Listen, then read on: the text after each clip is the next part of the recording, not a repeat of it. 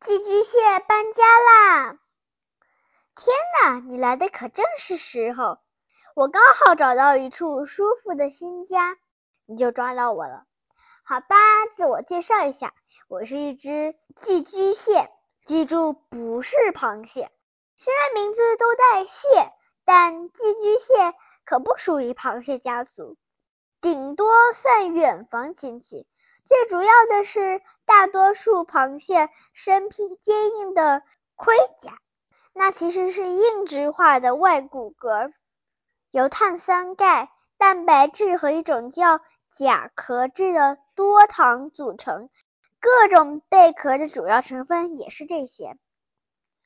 自出生起，螃蟹全身上下都被甲壳保护着，而且随着生长。旧壳会脱掉，新壳会长出。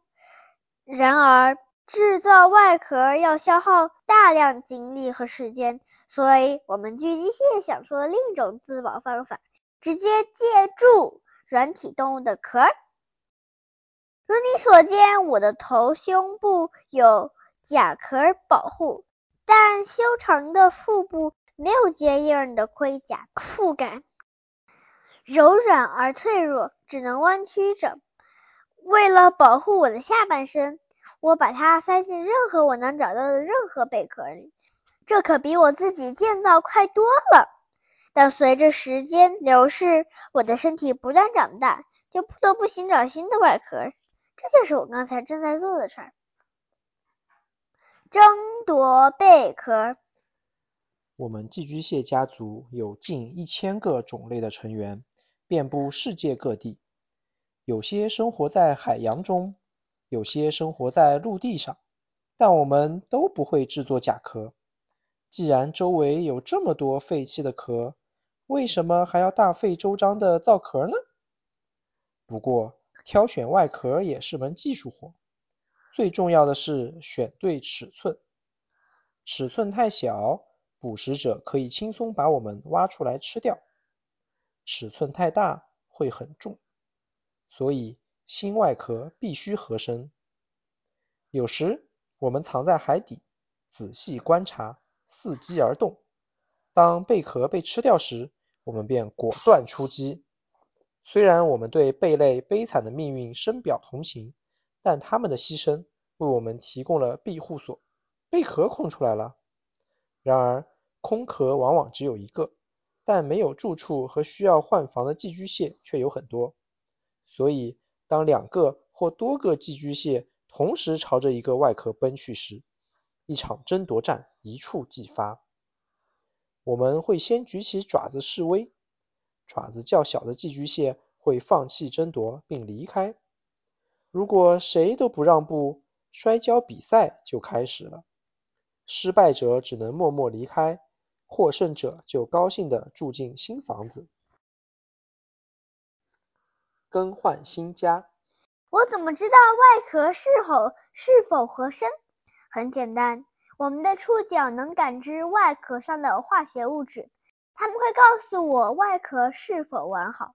我还会用螯足和腿翻转外壳，从而推测壳内的空间大小。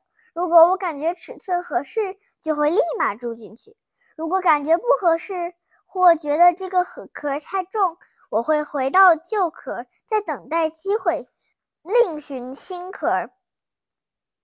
我的腹部是弯曲的，能直接滑入贝壳内部的螺旋腔室，然后我的肌肉能紧紧地抓住腔室的内壁。我会一直住在这个壳里。直到我长得过大，住不下为止。以我们的成成长速度，经常每年都会换一次住所。当然，如果找到一个更喜欢的贝壳，我可能也会搬家。如果我觉得不安全，就会用最大的钳子按住贝壳的开口，像关上门一样。贝壳，这是最舒服的家。生活在陆地的巨机蟹很难。寄居蟹生活在陆地的寄居蟹很难找到贝壳，它们每天在海边盼望着海水海水能将空贝壳冲上海滩，因此它们合作的更多。